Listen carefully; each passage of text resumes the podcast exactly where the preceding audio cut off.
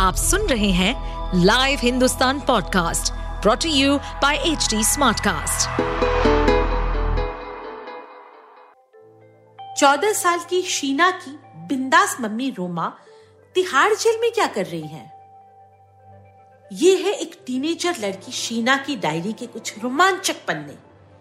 इस suspense thrill इश्क और क्राइम स्टोरी को लेकर आई हूँ मैं जयंती रंगनाथन। हिंदुस्तान की एग्जीक्यूटिव एडिटर शीना की डायरी का तीसवां एपिसोड आखिर से शुरू हुआ सफ़र. मेरी मम्मी की लव स्टोरी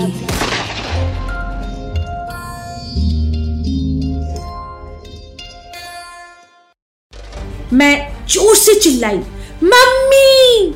मम्मी ने पलट कर मेरी तरफ़ देखा और दौड़ती हुई मेरे पास आ गई। शीना, मेरी बच्ची, तू यहाँ कैसे आ गई? मेरी रुलाई फुट पड़ी। तुमको ढूंढते हुए आ गई मम्मी। मम्मी ने ज़ोर से मुझे अपने साथ चिपटा लिया और खुद पे रोने लगी। मम्मी रोते रोते कही जा रही थी। तेरे पापा नहीं रहे शीना। कमलजीत ने एक बार मुझसे कहा था, मुझे पापा बुलाओ। मैंने कभी नहीं बुलाया। अब लग रहा है एक बार बुला लेना था। मेरे पापा कंवलजीत स्ट्रेचर पर लेटे थे और उसके पास खड़े लोग रो रहे थे। उन सब के बीच मैंने हनी सिंह को देखा। वो भी रो रहा था। सब लोग ढाबे के अंदर जाने लगे। मैं मम्मी का हाथ पकड़कर खड़ी थी। अचानक मम्मी बुदबुदाई, छोटू छोटू कहा गया? गाड़ी में सो रहा था। शीना, तेरा भाई। मैं दौड़ती हुई उस गाड़ी की तरफ़ गई, जिसमें मम्मी उतरी थी। मैंने पीछे का दरवाज़ा खोला। मेरा भाई शान आराम से सो रहा था।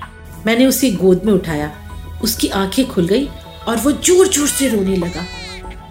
वो मुझे नहीं जानता था। मैंने धीरे से कहा, भैया, मैं तेरी दीदी हूँ, मत रो। मम्मी के पास जा रहे हैं। शान ने कुछ नहीं सुना। रोते रोते मेरे बाल खींचने लगा। मैं उसे संभाल कर मम्मी तक ले आई। मम्मी को देखते ही शान उनकी गोदी में जाने के लिए मचलने लगा। मम्मी ने उसके बाल सहलाते हुए कहा, तू अच्छा बच्चा है ना?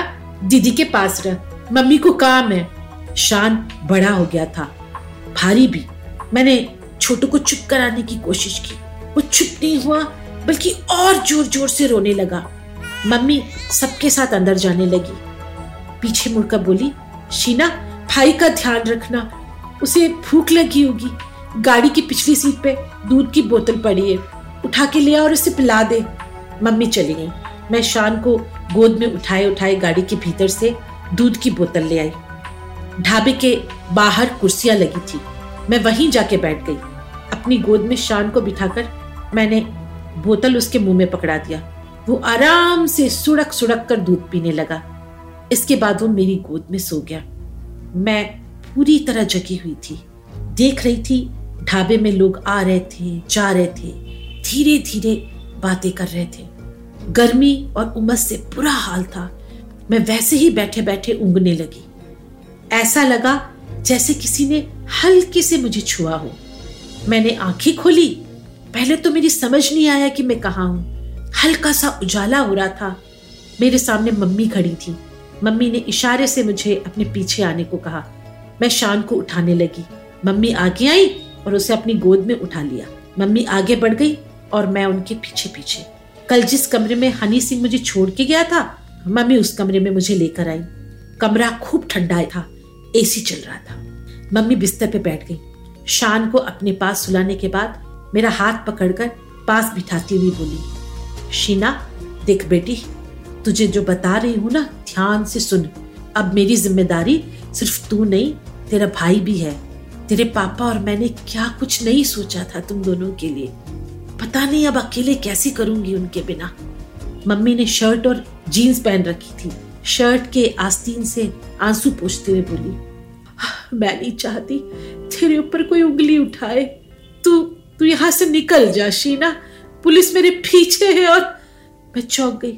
मम्मी, मैं मैं चली गई तो छोटू का क्या होगा? इसका क्या होगा? मैं जहाँ रहूँगी, ये भी रहेगा। बहुत छोटा है, मेरे बिना नहीं रह पाएगा। मम्मी, ऐसे मत बोलो, घर चलो। नानी तुम्हें ढूंढ रही है, हम सब साथ में रहेंगे।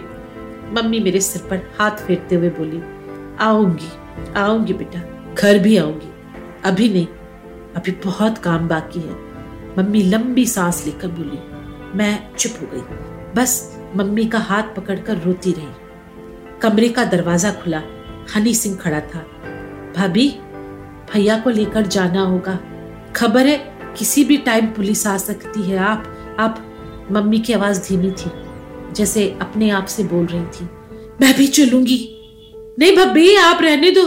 बच्चा है और और फिर हनी पास आकर उनके पैरों के पास बैठता हुआ बोला अंतिम संस्कार में ज़्यादा लोग जाएँगे तो शक हो जाएगा।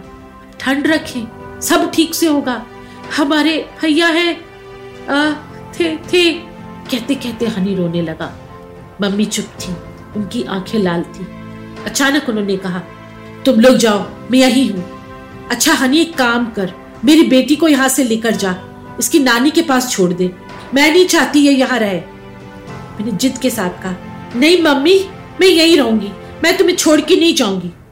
मम्मी सख्ती से बोली, तू यहाँ नहीं रह सकती। मैंने कहा, ना? से क्या कहूँगी? मैंने मैं बोली थी उनको, तुम्हें लेके आऊँगी। मैं अकेले नहीं जाऊँगी, मम्मा, मैं नहीं जाऊँगी, तुम भी चलो।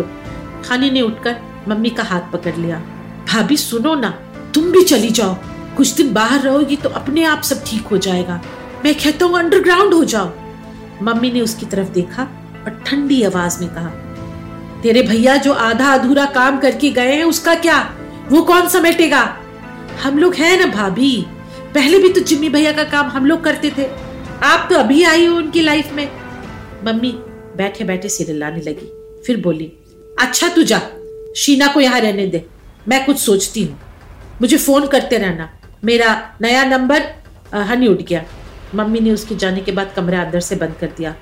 फ्रिज से निकाल कर ठंडा पानी पिया और गहरी सांस लेके बोली, मुझे किसी पे यकीन नहीं है। छिमी को भी नहीं था। मम्मी बेचैन होकर कमरे में इधर से उधर टहलने लगी। मैं जाकर शान के पास बिस्तर पर बैठ गई। मम्मी ने अचानक मेरी तरफ़ देखकर कहा, मैं कहीं नहीं जा रही? जिम्मी ने जो कुछ कमाया ऐसे कैसे छोड़ दू? इतनी मुश्किल से तो लॉकर की चाबी वापस हाथ आई है। कौन सी चाबी, मम्मी? जो तुम अपने मोहाली वाले घर में भूल गई थी? मेरे मुँह से निकला। मम्मी हाँ में सिर हिलाने लगी। भोलू ने चाबी जेल में इंस्पेक्टर को दी। कमल जानता था उसे। रेगुलर भत्ता देता था। चाबी तुम्हारे पास है, मम्मी? मम्मी ने कुछ नहीं कहा। मेरी हिम्मत उनसे यह पूछने की नहीं हुई कि लॉकर में क्या है। विम्मो नानी ने कहा था, जिम्मी ने तिरालीस करोड़ लूटे थे। कहीं लॉकर में वो पैसे तो नहीं? शान कुनमनाते हुए उठा। मम्मी उसके पास आकर बैठ गई। मुझसे बोली जरा देख कर आ, ढाबे की किचन में दूध है कि नहीं? होगा तो एक ग्लास में ले आना, चीनी मिला के। मैं उठकर बाहर आई। ढाबे की किचन में कोई नहीं था। मैं बाहर निकलकर देखा ही कल रात बाहर से जो गाड़ियाँ आई थी, बस उनमें से एक गाड़ी बाहर खड़ी थी। बाकी सब निकल गई थी। मैं वापस मम्मी के कमरे में गई। कमरे का दरवाज़ा खुला हुआ था। कमरे में ना मम्मी थी, न शान। मैंने ज़ोर से चिल्ला के पुकारा, मम्मी! कहा हो? कहा चली गई? रोमा की रोमांचक लाइफ में आगे क्या होगा?